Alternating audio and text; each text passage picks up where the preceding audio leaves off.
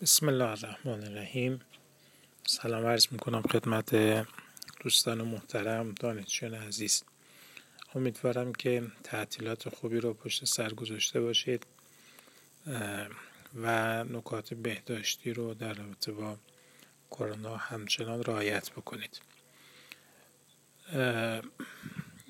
کار اولی که داشتید انجام میدادید در رابطه با کتاب اینستاگرامی یا معلم اینستاگرامی رو قرار شد که همچنان ادامه بدید. حالا بررسیه که من بین پیج‌های مختلف داشتم، میشه گفتش که فعالیت عمده پیج‌ها داره رضایت بخش میشه. حالا داریم بعضی از پیج‌هایی هم که متاسفانه هنوز خیلی فعال نیستن. من توصیه‌ام اینه که با همون طراحی مناسبی که دارید کارتون رو ادامه بدید و هشتگ هایی هم که ذکر کردم رو حتما استفاده بکنید. کار دومی که قرار شد که استارتش رو قبل از عید بزنید و عمده دانشجویان عزیزم این کاری کردن، ساختن وبلاگ بود. قرارمون این بود که بعد از اینکه دوره‌های تاریخی ایران رو مشخص کردید، به نام اون دوره هر گروهی وبلاگ رو بسازه و شروع بکنه کار کردن در رابطه با اون وبلاگ. خب سوال شده بود که ما در رابطه با وبلاگ چیکار باید بکنیم.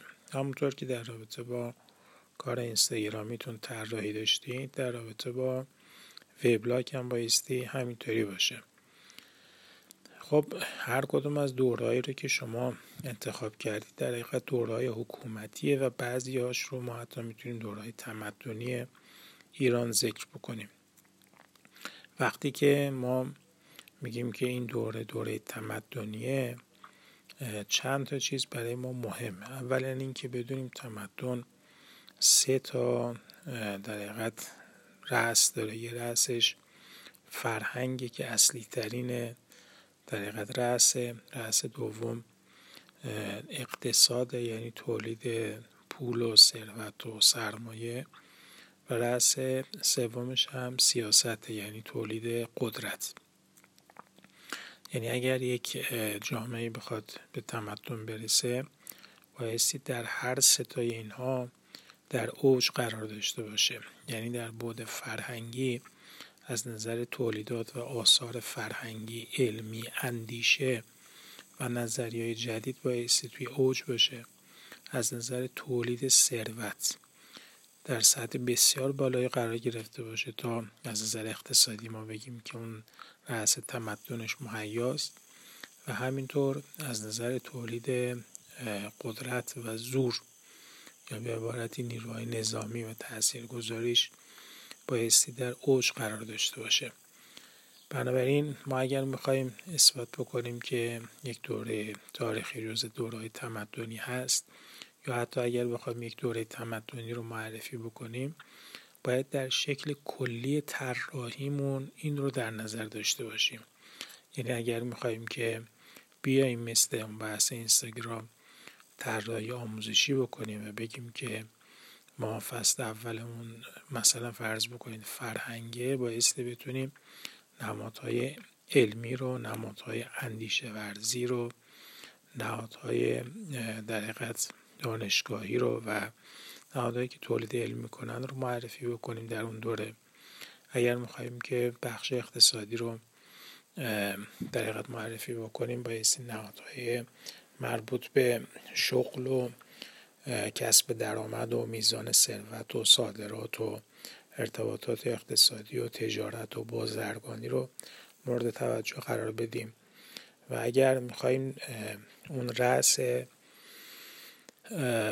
سیاست رو نشون بدیم که در اوج هست، بایستی نشون بدیم که از نظر میزان قدرت و تاثیرگذاریش و ارتباطش با کشورهای دیگه و اینکه چقدر مستقل هست و تأثیر میگذاره بر کشورهای دیگه تو ارتباطات سیاسی، بایستی بتونیم اینها رو نشون بدیم.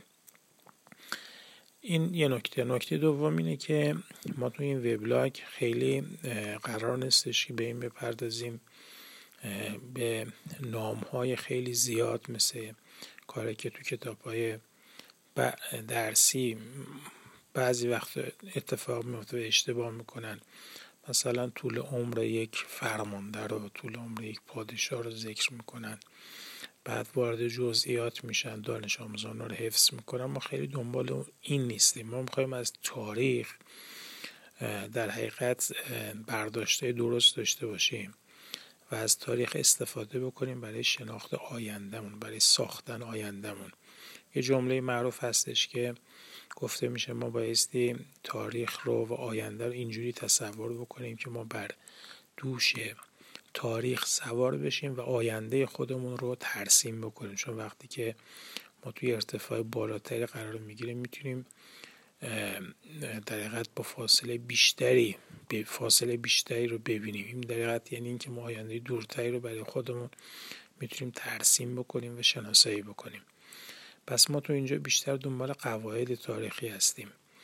ضمن اینکه درسته ما بایستی وقایع تاریخی رو بشناسیم، ولی خیلی لازم نیستش که جزئیات رو ذکر بکنیم که این کاری که قرار ما انجام بدیم. یه وقتی از شما دانشجو رشته تاریخ میشید بایستی اونا رو هم ذکر بکنید که اصلا هدفتون همون هست، ولی تو اینجا هدف اینه که ما قواعد.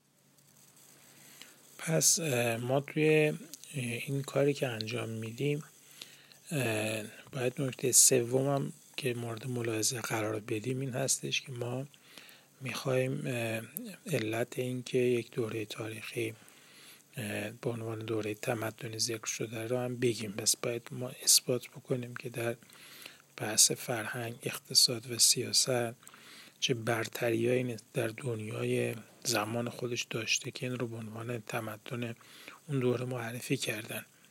میتونیم به عنوان شاهد مثال عباراتی رو بیاریم، ولی خیلی خواهشم اینه که وارد جزئیات نشید و ای داستان و اینا ذکر نکنید.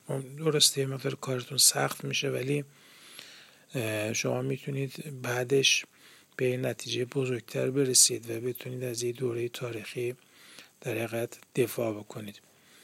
نکته بعد اینه که ما وقتی که داریم از مطالب استفاده میکنیم و مینویسیم، مطالب معمولا دو نوعن. یا مطالبی هستند که ما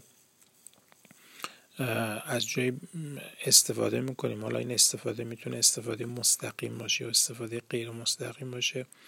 استفاده مستقیم یعنی که ما این مطلب رو بنویسیم، خب طبیعتا بایستی منبع رو هم ذکر بکنیم. یه وقتی هم هستش که ممکنه که ما 4-5 تا منبع بخونیم و خودمون یه برداشتی بکنیم از این 4-5 تا منبع، اونا رو هم ذکر میکنیم، ولی در حقیقت دیگه تو اینجا برداشتمون غیر مستقیم است یا استنباط خودمون هست. اینا رو هم می‌نویسیم که ما از کجا با مطالعه، مثلا میگن که نگاه بکنید به این منابع، یعنی منظور این هستش که شمایی که خواننده هستید یا شنونده اید اگه به اینا نگاه بکنید میفهمید چرا من نویسنده به این استنباط رسیدم. باز نوشتن منابع هم خیلی مهمه. نکته بعد اینه که تو نوشتن مطالب سعی بکنید که بیشتر بنویسید تا اینکه بخواید کپی پیست بکنید. اینکه مدام از جای مختلفی مثل نمیدونم ویکی‌پدیا و بعضی از سایت‌ها کپی پیست بکنید، تونتون بگذارید، قطعاً به این هدفی که شما می‌خواید نخواهید رسید. چون ما تا به حال با این دید مجموعه مدونی تو تاریخ ایران نداریم یا خیلی کم داریم.